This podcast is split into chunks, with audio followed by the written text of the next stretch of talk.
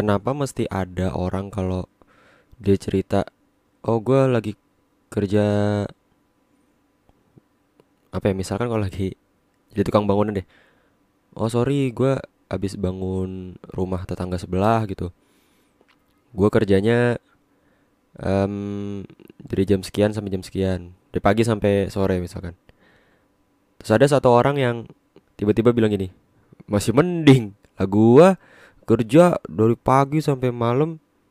Ini mana nggak dibayar lagi? Lo masih mending dibanding gua.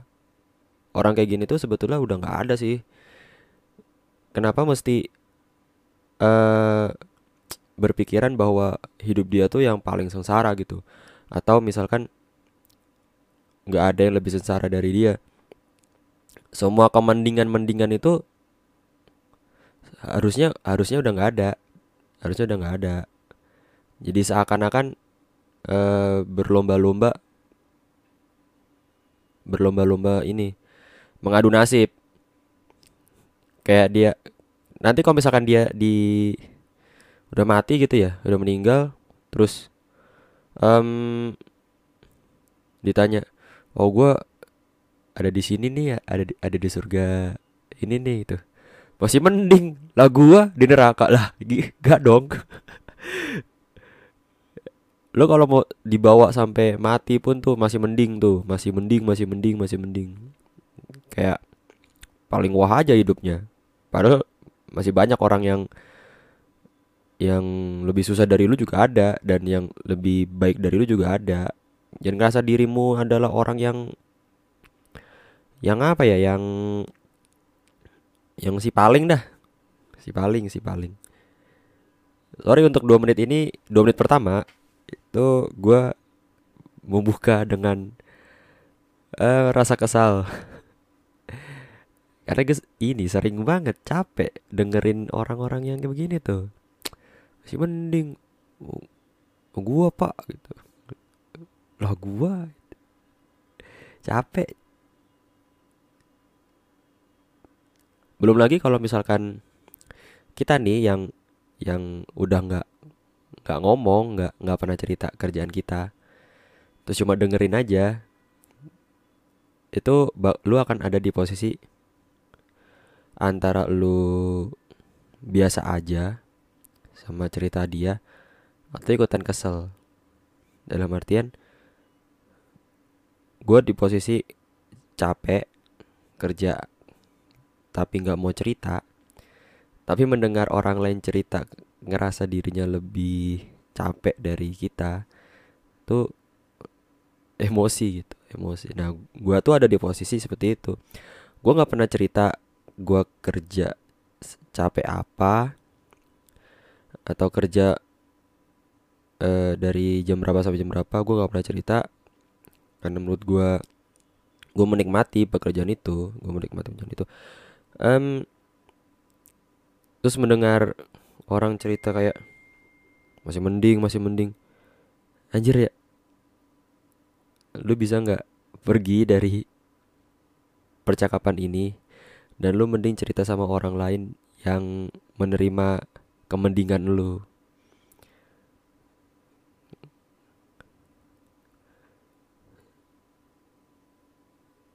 Kayaknya pun kalau presiden Pak Jokowi ya ngomong ngomongin masih mending ya kayaknya kalau Pak Jokowi yang ngomong masih mending pantas. Daripada kita yang cuma rakyatnya aja nggak cocok. Pak Jokowi misalkan nih lagi ngobrol sama sama anaknya yang kan anaknya dua ya? Eh anaknya dua. Anaknya tiga yang laki-laki dua. Yang satu ini masih jadi pengusaha kalau nggak salah masih jadi pengusaha. Terus satu lagi yang um, pemerintahan jadi wali kota. Wali kota mana? Surakarta. Mereka mereka bertiga nih. Pak Jokowi si Kaisang sama si Gibran duduklah satu meja nongki nongki. Nongki gitu kan. Sambil ini minum kopi sama makan sang pisang.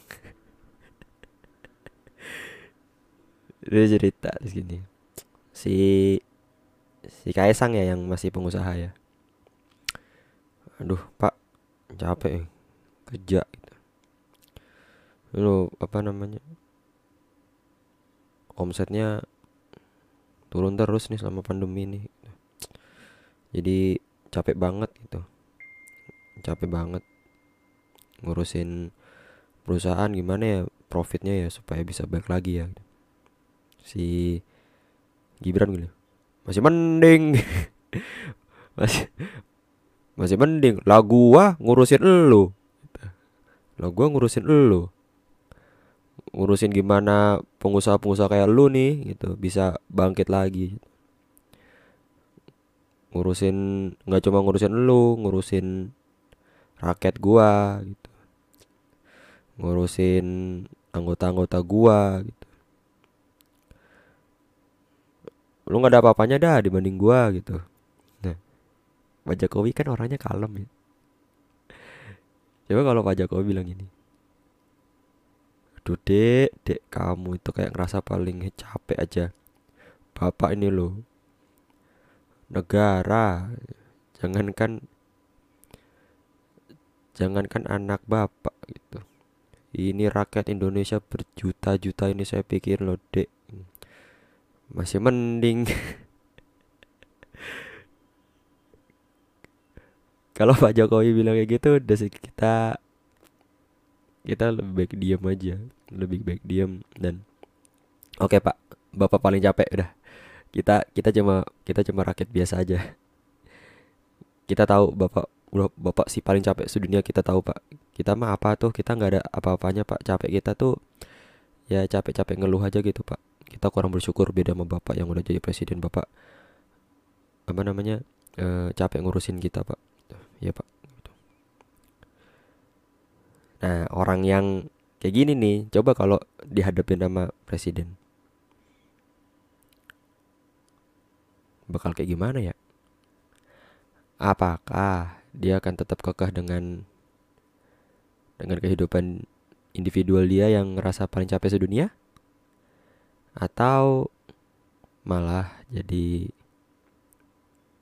diem gitu? Pengen gitu rasanya ngediemin orang yang ngerasa paling gitu. Merasa ya pokoknya si paling aja gitu. Pengen didiemin cuma kalaupun kita ngediemin yang ada malah dia makin ngelunjak gak sih? Atau misalkan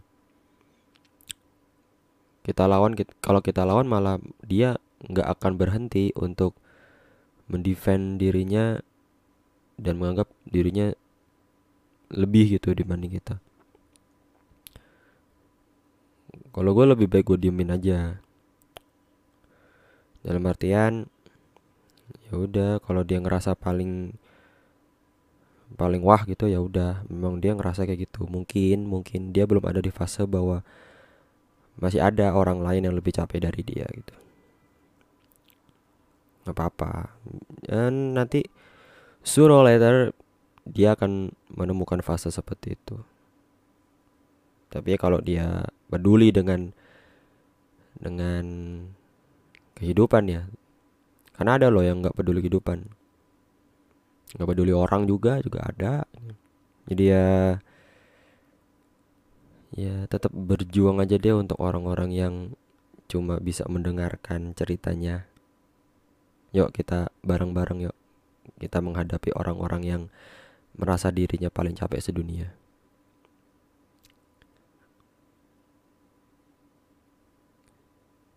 dan kita lebih apalagi ya lebih bersyukur aja lah bersyukur bahwa kita oke okay, kita capek tapi kita nggak pernah namanya